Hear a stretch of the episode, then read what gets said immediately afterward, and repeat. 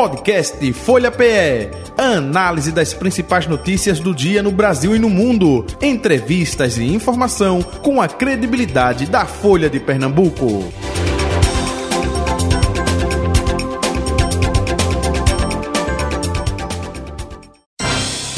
Folha Política. Deputado Augusto Coutinho, deputado federal do Republicanos, com a gente a partir de agora. Deputado, muito bom dia, prazer tê-lo aqui. Seja bem-vindo ao Folha Política. Bom dia, Jota, todos os ouvintes da Rádio Folha, é um prazer enorme estar com vocês, amigo. Prazer nosso tê-lo aqui com a gente, eh, deputado Augusto Coutinho, para falar de vários assuntos, como sempre, enfim. Vamos começar aí com a oficialização, né, do Silvio Costa Filho, ministro eh, Portos e Aeroportos, eh, do seu partido, enfim. Como o senhor eh, vê a chegada do Silvinho, como a gente fala aqui nos bastidores, enfim, ao cargo de ministro, hein? Para Pernambuco, muito bom, né? Excelente você ter eh, mais um ministro na esplanada do Ministério, defendendo naturalmente o Brasil, mas certamente os interesses de Pernambuco, fortalece o nosso estado, né? Eu acho que isso é muito importante, e também é, pela sua qualificação. Silvio é um deputado realmente muito qualificado, preparado, transita muito bem hoje em Brasília, e eu tenho convicção e certeza de que será um grande ministro, que fará um grande ministério. E para nós é, é importante, é, é para o Brasil e para Pernambuco, essa posse de Silvinho a partir de amanhã no Ministério é, dos Portos e Aeroportos. O, o deputado Augusto Coutinho, até aproveitando, a gente até é, trouxe isso ontem aqui, ontem foi segunda-feira, foi, eu falei sobre isso, porque quando teve a oficialização, não é? Aí é, Marcos Pereira, o próprio Republicanos é, trouxe é, uma nota oficial dizendo que era a escolha pessoal do presidente é, Lula, enfim, que Republicanos fica de forma independente, porque dentro do próprio partido tem pró-Lula e tem é, é, deputados, enfim, é, que não aceita é, é, Lula, enfim. É, como o senhor analisa isso também? E até aproveitando, com a chegada agora de Silvinho ao Ministério, o governo Lula vai terá os, os votos que precisa na Câmara dos Deputados ou não necessariamente? Não, veja bem, Jota, é, primeiro é, eu acho que a gente tem de, de Silvinho, ele, ele, ele representa o republicano, mas inclusive é, ele se, se licenciou é, da, da presidência do partido estadual, isso, né? Para é, assumir o cargo, ou seja, num posicionamento claro que o presidente Marco Pereira já, já teve, é que o partido continua numa posição independente. E por que isso?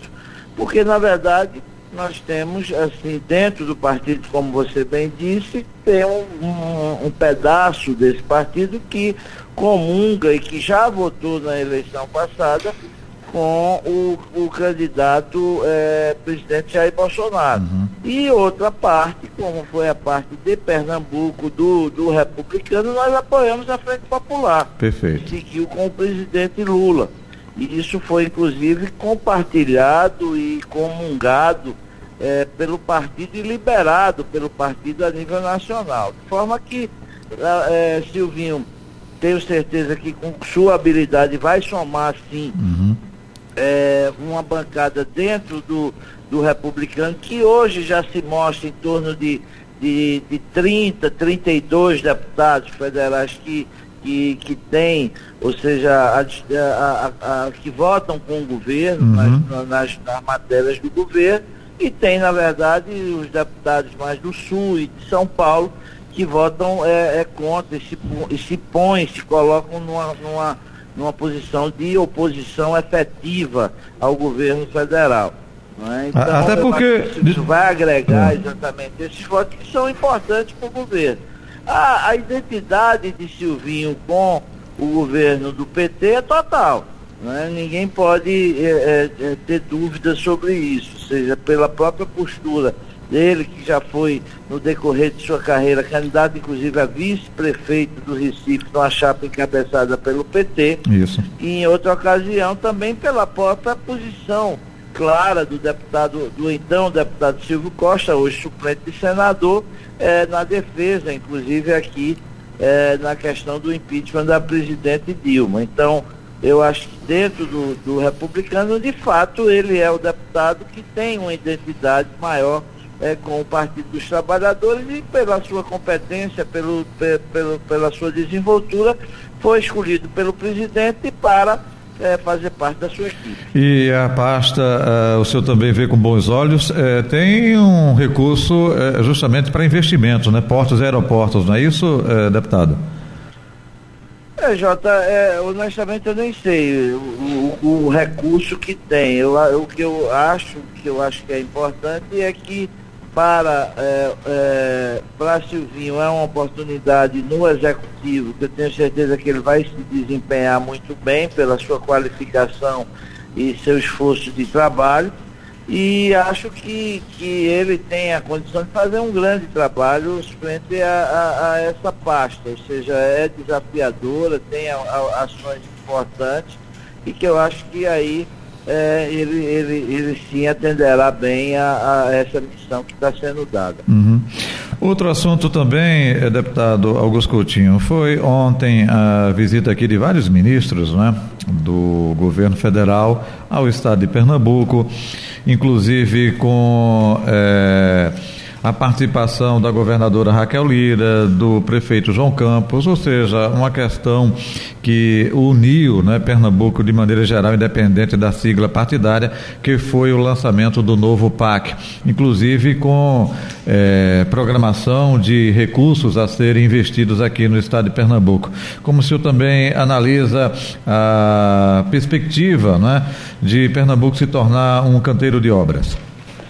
Na verdade, Jota, é um projeto muito ousado. São noventa e dois bilhões, uhum, né, de investimentos, isso, que vão desde a, a Ferrovia Transnordestina, que, que é, já se estima aí mais em torno de uns cinco bilhões, né? Uhum. A adequação da B R quatrocentos e vinte e três de São Caetano a Lagedo, a, a, a B R cento e quatro, que é a finalização do trecho Caruaru até a divisa eh, da Paraíba, que hoje é um caos, né? Hoje as notícias que a gente tem aqui é que todos aqueles comerciantes de Santa Cruz do Capibaribe e Toritama e Caruaru, quando tem feira, é um caos, ninguém consegue transitar, é uma coisa que, que precisa ser resolvida. Uhum. Tem também a segunda fase da Adutora do, do Pajeú, que é uma obra que já está com setenta por cento dela já pronta. É, tem a primeira etapa da Adutora do Agreste, que também é uma obra muito importante, né? Tem também a parte de, é, do patrimônio histórico, que, que congrega Recife, Olinda e Fernando Noronha. A ampliação do Hospital Universitário da U P E, que é outra obra importante. O hospital é, é, faz e desempenha um serviço importantíssimo e precisa, sim, de uma ação de recursos para que possa trabalhar contente, né? A Hemobras, a conclusão da fábrica de hemoderivados. Tem também e a, a conclusão da Refinaria Abreu e Lima, uhum, que além de, do programa Minha Casa Minha Vida. Isso. Então são recursos aí, e claro, é, não de imediato, mas ao longo aí é, é, desses quatro anos aí do governo Lula e consequentemente também aqui da governadora Raquel Lira. Então, realmente é, vamos aguardar, não é isso, deputado? É, Jota, não é só aguardar, a gente tem de pressionar. Isso, né? Para que tem... o recurso venha, né? É, porque é um lençol curto, né? Você é, tem muita coisa para fazer e pouco dinheiro. Você, a, a, veja, a gente tem um, um problema muito, muito grave é, e que precisa ser resolvido, que é a questão do metrô do Recife, né? Um investimento, isso, aí se estima em torno de dois bilhões, dois bilhões e meio, para que ele funcione é, num, de uma forma razoável. Uhum. Para depois aí o governo até já deu sinais, a governadora disse que acataria, que seria é, estadualizar o, o, o metrô, mas ele está hoje uma sucata, uhum, que precisa ser resolvido, porque a população está sofrendo com isso, né? Tem a gente consolidar o que, no meu entender, já está consolidado, mas a gente tem de efetiva, é, efetivamente começar a, a escola de sargentos, que não está nem nesse emboja, nesse, nesse total de noventa bilhões, uhum. noventa e dois, uhum. mas é um investimento aí de dois bilhões, quase dois bilhões aqui, um recurso próprio do Exército Brasileiro. A bancada já fez, inclusive, emendas na faixa de quinze milhões para para ajudar na parte dos projetos, né? Nós estamos aí empenhados, deputados federais todos envolvidos nisso e ajudando, porque é uma obra muito importante para Pernambuco. Eu costumo dizer que a escola de sargento talvez é tão importante quanto foi a, a vinda da Jipe para Pernambuco. Ou seja, você tem aí, Jota, só para você ter uma ideia, por ano essa escola rodando, ela vai envolver em torno de seis mil pessoas, né? Ou seja, entre docentes, entre professores, entre a estrutura da escola, é, enfim, para você, é, só de salário que será pago, ou seja, é por ano, a, a, aos profissionais que vão trabalhar na escola, o Exército estima algo em torno de duzentos e dez milhões de reais, ou seja, são duzentos e dez milhões que vão estar sendo injetados na economia de Araçoiaba, é, de... de É, de Nazaré, de Tracunhaém, é, de Paudalho. Então, são recursos que tão, vão estar vão tá sendo injetados na economia local, o que é muito importante para que a gente melhore a condição de vida do nosso povo pernambucano. Então, é uma coisa que a gente está perseguindo isso muito e que a gente precisa consolidar, como eu entender, é, já está consolidado, a gente só não pode atrapalhar para que isso não demore. Uhum. Deputado Augusto Coutinho, eh, vamos mudando de assunto e esta semana a expectativa, pelo menos é essa, a expectativa aí na Câmara dos Deputados, eh, justamente de votação da mini-reforma eleitoral. O senhor acha que eh, consegue ser votada eh, de fato essa semana, amanhã, como estão eh, dizendo? A intenção do presidente Arthur Lira é sim, de votar. Tem um, alguns porquês disso aí. Primeiro é que você tem hoje já uma A D I que está tramitando é, no, na, é, no Supremo Tribunal Federal, que mexe, ou seja, substancialmente, ou seja, na regra que foi definida na eleição passada. Uhum. Então, o que a gente ouve é que o presidente Arthur Lira quer, inclusive, que a Câmara já legisle sobre essa questão antes de que o Supremo legisle por nós. Né? O outro ponto é que também tem um prazo da anuidade, uhum. ou seja, precisa-se ter um ano antes a, a, a é, essa, é, definição, essa lei essa reforma, para que possa ser, é, para que ela possa é, entrar em, em, em funcionamento na eleição subsequente, no caso a eleição de vereador. Ou seja, o prazo agora é cinco de outubro no máximo, não é isso? cinco de outubro. Uma coisa que está sendo, Jota, muito assim, questionado e com uma certa razão pela imprensa, mas e que precisa ser dada a informação, é que, por exemplo, hoje está se falando da anistia do, de, a, a partidos políticos, ou seja, que não prestam conta, ou que está se, se afrouxando a prestação de contas. Uhum. Que seria então, a distribuição... Que... de explicar um pouco sobre isso. Ô, deputado, é, é a distribuição das sobras partidárias, é isso, é? Não, não. não. Eu estou falando da anistia da prestação. Ah, tá. Contas, entendi, né? entendi. É, que está se falando. Ocorre que, na eleição passada, já no decorrer da eleição, é, o T S E tomou uma... uma, uma é, fez uma interpretação de que os partidos precisariam fazer uma cota para os candidatos é, de acordo com a cor. Né, os candidatos negros e, e, e pardos. Então, na verdade, o que é que aconteceu? Já estava, inclusive, rodando a campanha e muitos partidos não conseguiram e, e é óbvio que não conseguiriam mesmo é fazer e cumprir essa decisão que foi tomada no decorrer do processo eleitoral e, portanto, tem essa, essa pendência nessa prestação de contas. Esse é o primeiro ponto. O segundo é que hoje existe uma coisa surreal no Brasil, ou seja, você tem que ter cada partido, em cada município, mesmo que ele não tenha nenhuma movimentação financeira, ele tem que fazer uma prestação de contas ao T S E.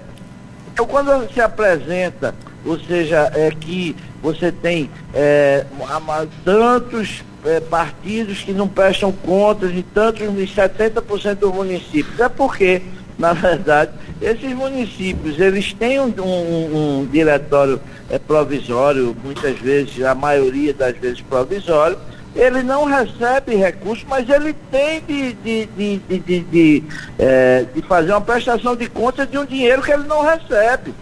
Uma coisa que só no Brasil isso acontece, entendeu? Aí exatamente para fazer a burocracia, para criar um processo, para se vir uma multa, para se vir uma coisa que é completamente desnecessária. Se você não recebe dinheiro, você não precisa prestar conta. Uhum. É, é, eu acho que é óbvio isso, não é? Se recebe dinheiro, sim, tem de prestar conta.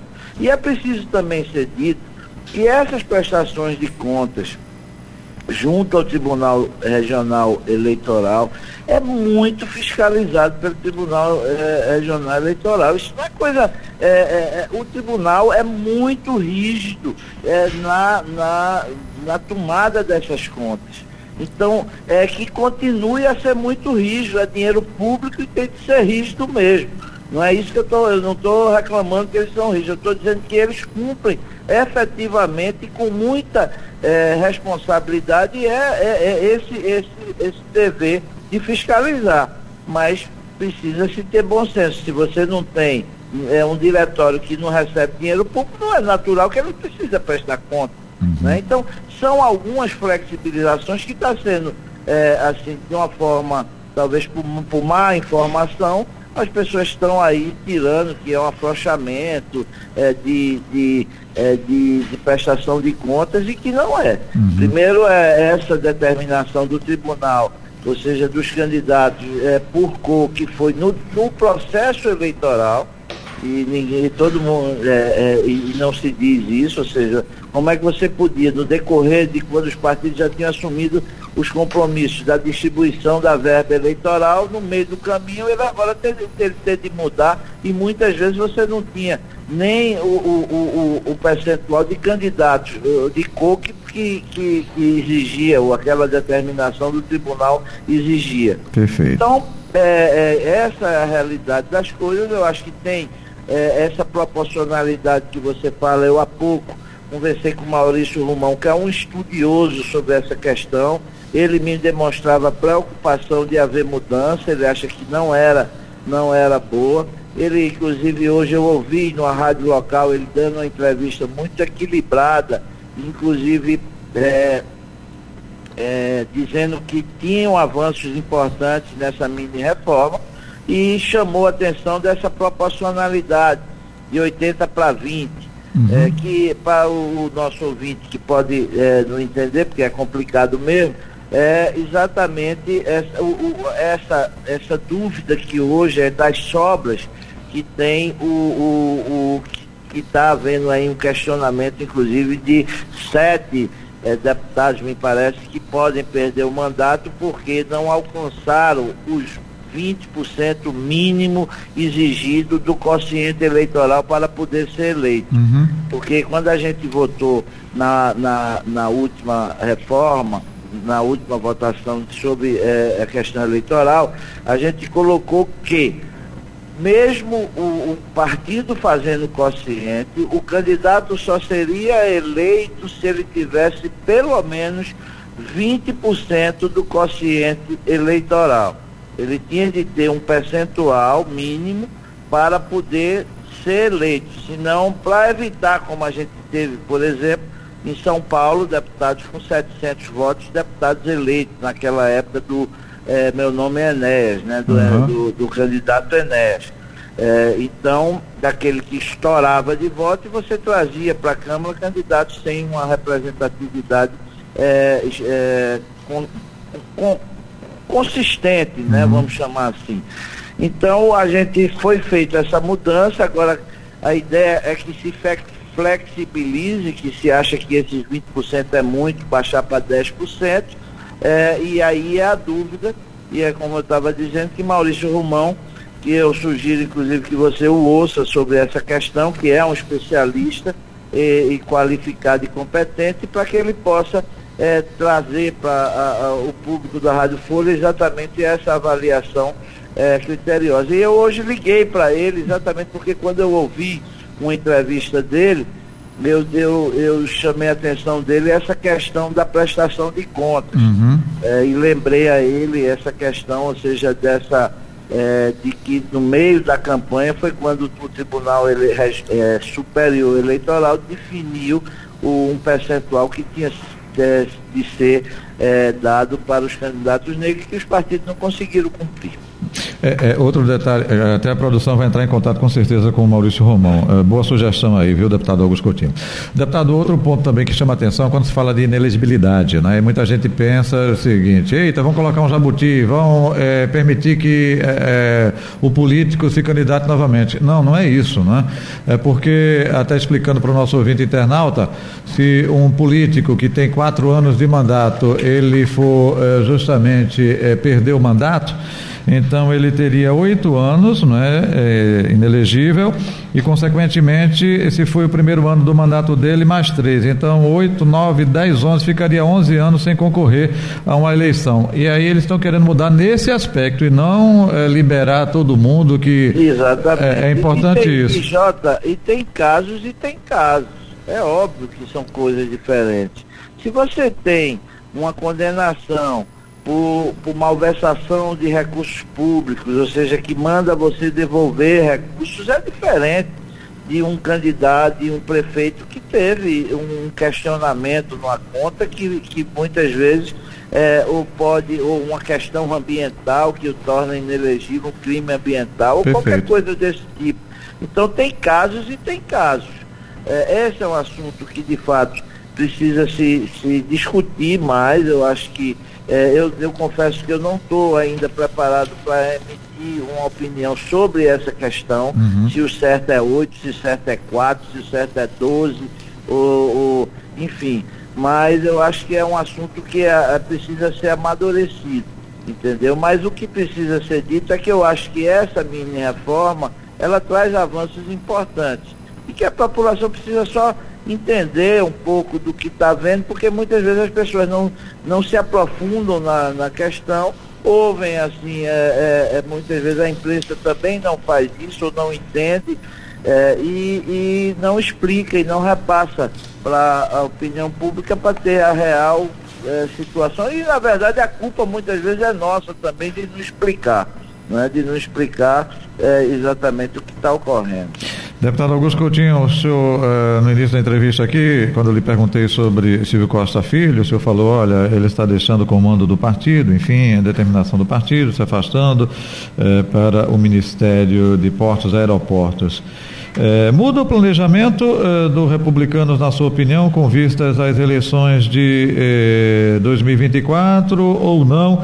Teremos aí um novo comando É, aqui no estado de Pernambuco. Qual a expectativa de Republicanos em dois mil e vinte e quatro, hein? Não, na verdade não muda nada. O Samuel, que já é integrante já histórico do partido, Samuel Andrade vai assumir a, a, a presidência do partido. O Maésio é, Xavier, que trabalha já comigo há trinta anos, vai assumir a secretaria-geral do partido. E... É, a gente vai dinamizar. O objetivo, eu já tive a oportunidade de dizer aqui, de fato, é que a gente faça um crescimento substancial do partido, né? Eu acho que é, uma, é, é um assunto importante, a gente está focado nisso. Eu e o Silvinho, a gente tem se reunido muito junto com o SESI, os deputados estaduais, é, enfim, para que a gente possa fazer o partido crescer. É, e, é, no nosso estado a gente está bem unido, o partido está bem é, é, junto, então a gente vai fazer, vai continuar perseguindo isso, é, para que a gente possa efetivamente fazer o Republicano grande como já é. O Republicano hoje é um dos grandes partidos no Brasil, é um partido que cresce substancialmente e cresce muito em Pernambuco e no Brasil. Então hoje eu acho que a gente, a meta é que a gente consolide nessa próxima eleição de, de, de vereador do Recife. Uhum. Uhum. É, deputado Augusto, oh, desculpe, de vereadores e prefeitos é, em todo Pernambuco. É, deputado Augusto Coutinho, é, cada caso é um caso, como diz o outro lá, ou seja, cada município vai ser avaliado à parte, porque aqui na capital pernambucana, Republicanos, né, participando aí da Frente Popular, enfim. Mas é, com relação a Jaboatão, por exemplo, que é um grande é, município, segundo, é, em termos de arrecadação aqui no estado de Pernambuco.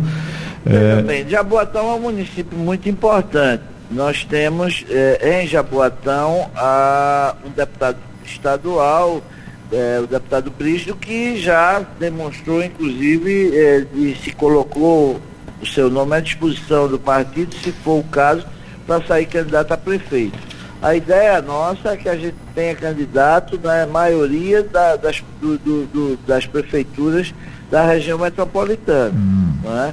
A ideia do partido é essa, que a gente tenha, é, é, é, a gente em Recife naturalmente está com o, o prefeito João Campos, o partido participa efetivamente da gestão do prefeito João Campos, a gente tem que discutir é, Jaboatão, a gente tem que discutir Olinda, que, que estamos aí na aliança com, com, com o P S. A gente precisa discutir eh, Camaragibe, o partido já tem um prefeito, enfim, todas as cidades da região metropolitana, a nossa ideia é exatamente que a gente tenha candidato próprio para poder eh, disputar a eleição, se não com candidatura própria, mas participando da chapa majoritária. Essa é a intenção do Republicano e que a gente está perseguindo isso. Perfeito. Deputado Augusto Coutinho, muito obrigado pela sua atenção de sempre aqui com a Rádio Folha, viu? Agradecendo eh, sempre, gratidão, um abraço para o senhor, saúde e paz, até o próximo encontro.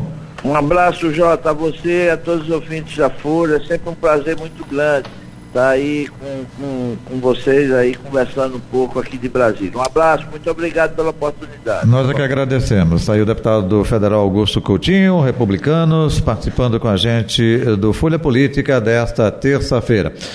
Bem, final do Folha Política de hoje, que volta amanhã nesse mesmo horário. Folha Política. Podcast Folha P E. A análise das principais notícias do dia no Brasil e no mundo, entrevistas e informação com a credibilidade da Folha de Pernambuco.